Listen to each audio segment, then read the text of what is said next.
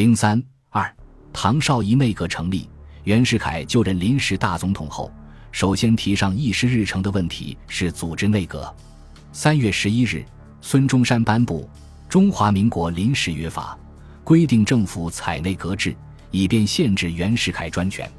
对于孙中山的这一意图，宋教仁当时曾明白说过：“改总统制为内阁制，则总统政治上之权力至微，虽有野心者。”亦不得不就范。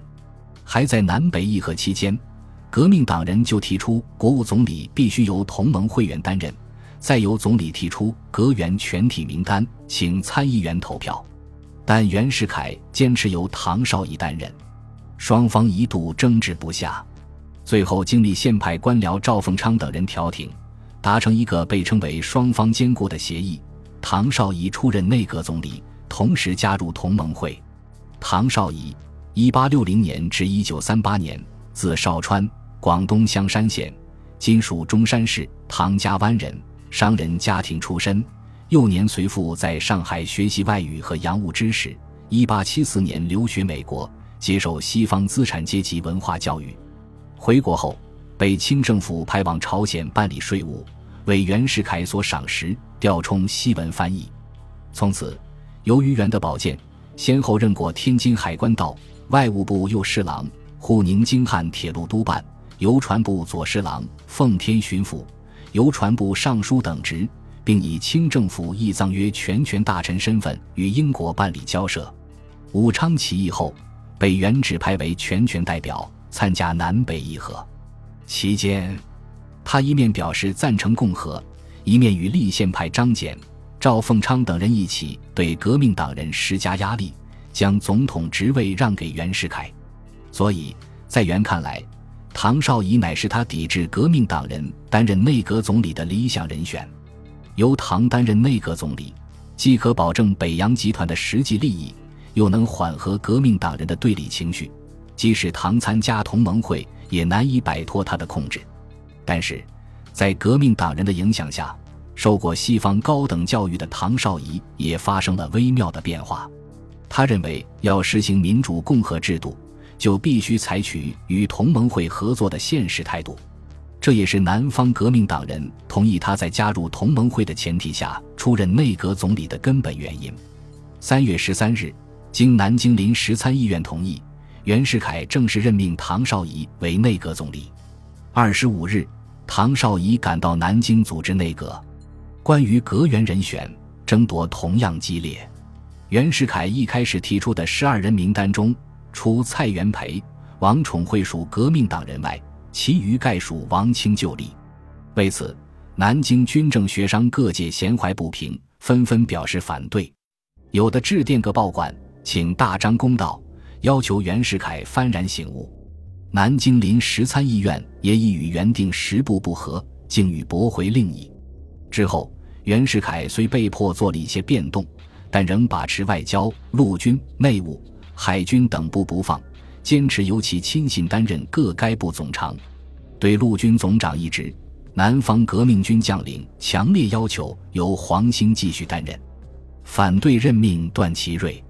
他们通电全国，愤愤不平地指出：陆军总长非中外著文、富有才学、威望者。绝难维系南北军心而谋全国幸福。黄总长兴缔造民国，苦心经营，尤为全球所亲服。现在国机未固，全国军队正在异动南进之时，再次思维，足以从容镇抚。错之欲如者，皇军而外，实难其选。在这个问题上，唐绍仪也赞成南方意见，并一再致电与袁世凯磋商，但袁世凯寸步不让。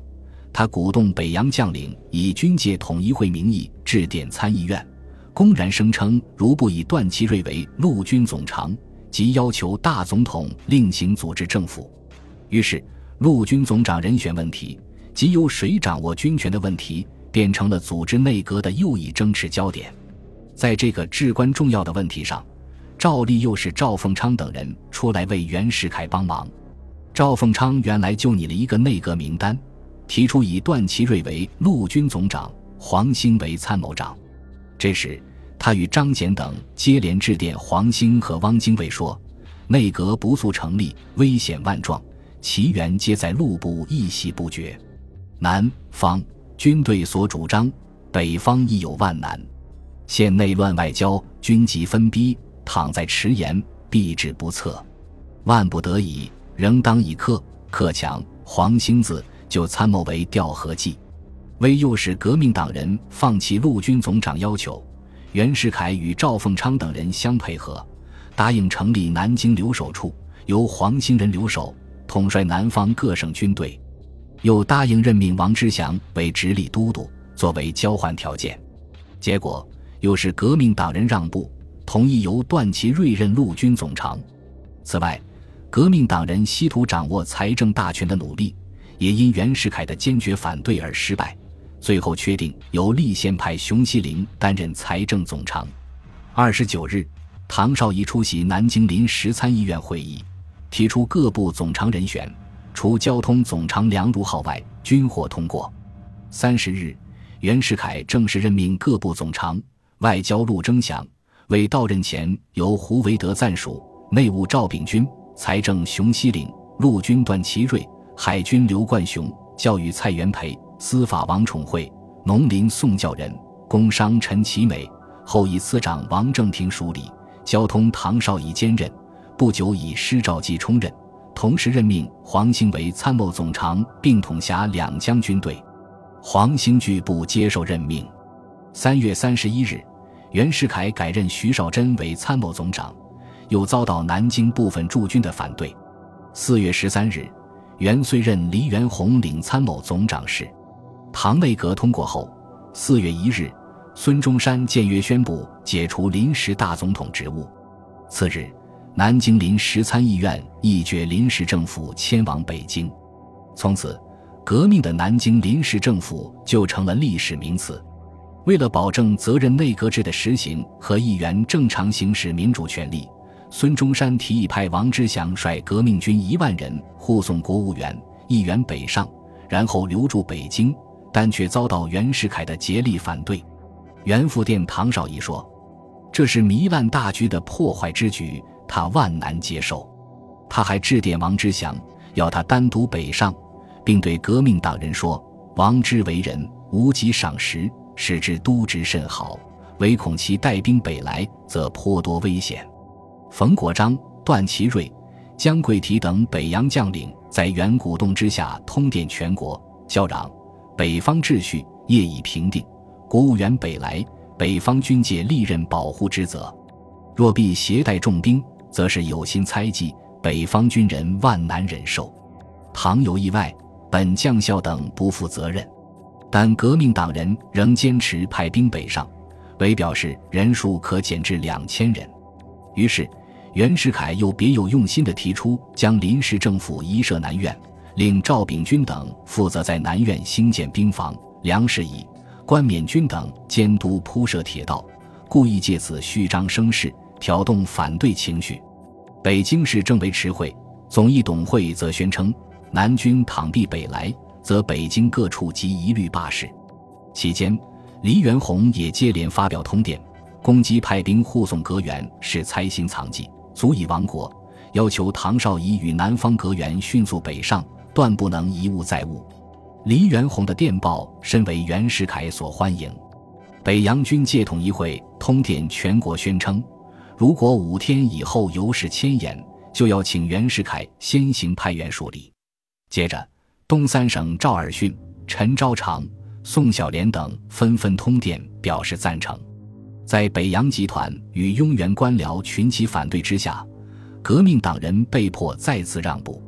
四月十一日，即黎元洪发电的第三天，唐绍仪电告袁世凯，南方已决定取消派兵护送革员行动。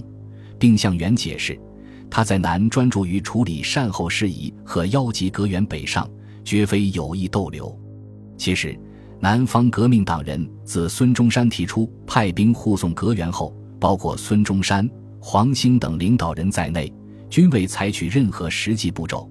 对于袁世凯及追随者的恶意重伤，更未据理抗争，起机关报、民力报，甚至发表评论，要阁员顾全大局。无迟迟不行，放弃责任，所以派兵护送革元计划的取消，实际上也是革命党人害怕南北决裂，不敢坚持斗争的结果。四月二十日，唐绍仪携蔡元培、宋教仁等同盟会阁员到达北京。二十一日，在总统府召开由唐主持的第一次内阁会议，宣告内阁正式成立。会议决定，各部组织实行新旧参用及南北原各部人员同时兼顾的原则。唐绍仪为表示南北合作，提议多用南方人，但袁世凯明令葛总长，官制虽改，断不能全换新手，仍当照前委任，或略更调而已。内务总长赵秉钧公开声明，他与新知识毫无所得，坚持该部全用北洋旧人，并屡以辞职相要挟，最后迫使唐绍仪同意绝不干涉部中用人权。结果，该部各重要位置大多被北洋旧官僚窃据，仅象征性的安置原南京内务部二十人，其中参事、司长各一，其余均为一般办事员。段祺瑞原欲见其心腹徐树铮任陆军次长，因群资不悦，不得已而改提蒋作宾。但未等蒋到任，他就抢先荐人徐树铮为秘书长兼军学处长，同时荐人王一堂、庚等五人为司长，致使蒋由南带来八十余人无从位置。蒋大为不满，但段义不稍让。他公开说：“此官与以前副大臣、侍郎军部相同。”无干预委任秘书长、司长之权。后来经过调停，段勉强同意增设三司，安排南方诸人，但声明以后司长由总长兼任，次长不得御文。外交、财政、海军、交通等部情况基本相同。胡惟德任人为求救，所以外交部仅调用南方四人。财政部熊希龄上任后。下令除金银库员司及案卷管理员外，其余全部人员先行解散。但由于筹备处该用旧人，一般就书手不甘废弃，纷纷求其庇护，结果仍留用一百零三人。海军部因用人不当，引起南京人员大哗。他们以海军协会名义致函海军总长刘冠雄说：“若不改一轨辙，则手枪炸弹请出一袋。”交通部虽然位置南方八十余人，原邮传部入仕一百三十人，仅留四十人，但大权多由梁彦孙事宜暗中主持，加之袁世凯、施肇基采用批条子等方式随意安置亲信，因而同样激起了南方的强烈不满。几个被排斥的南方人员联名致函施肇基说：“阁下于民国无横草之功，仅是泰山势力，实为唐绍仪之婿。”而忝居高位，我被求一末僚威制而不能得，天下不平之事，孰有余于此者？并表示，某等数人去留，原无关乎轻重，不过诸公似此虐待南来之人，虽以某等素性平和，亦不免生恶感。此后反对阁下，将唯利是事，而尚与南北意见融合，恐非易事。这些情况清楚表明。唐绍仪内阁在组织上没有，也不可能形成一个统一的有机整体。唐内阁设于铁狮子胡同前陆军部署内，每星期一、三、五召开国务会议，二、四、六个国务员夜见袁世凯，同时设秘书厅，以魏晨祖为秘书长，又设新闻记者招待所，每日午后两时至五时接待记者，发布新闻。本集播放完毕。感谢您的收听，喜欢请订阅加关注，主页有更多精彩内容。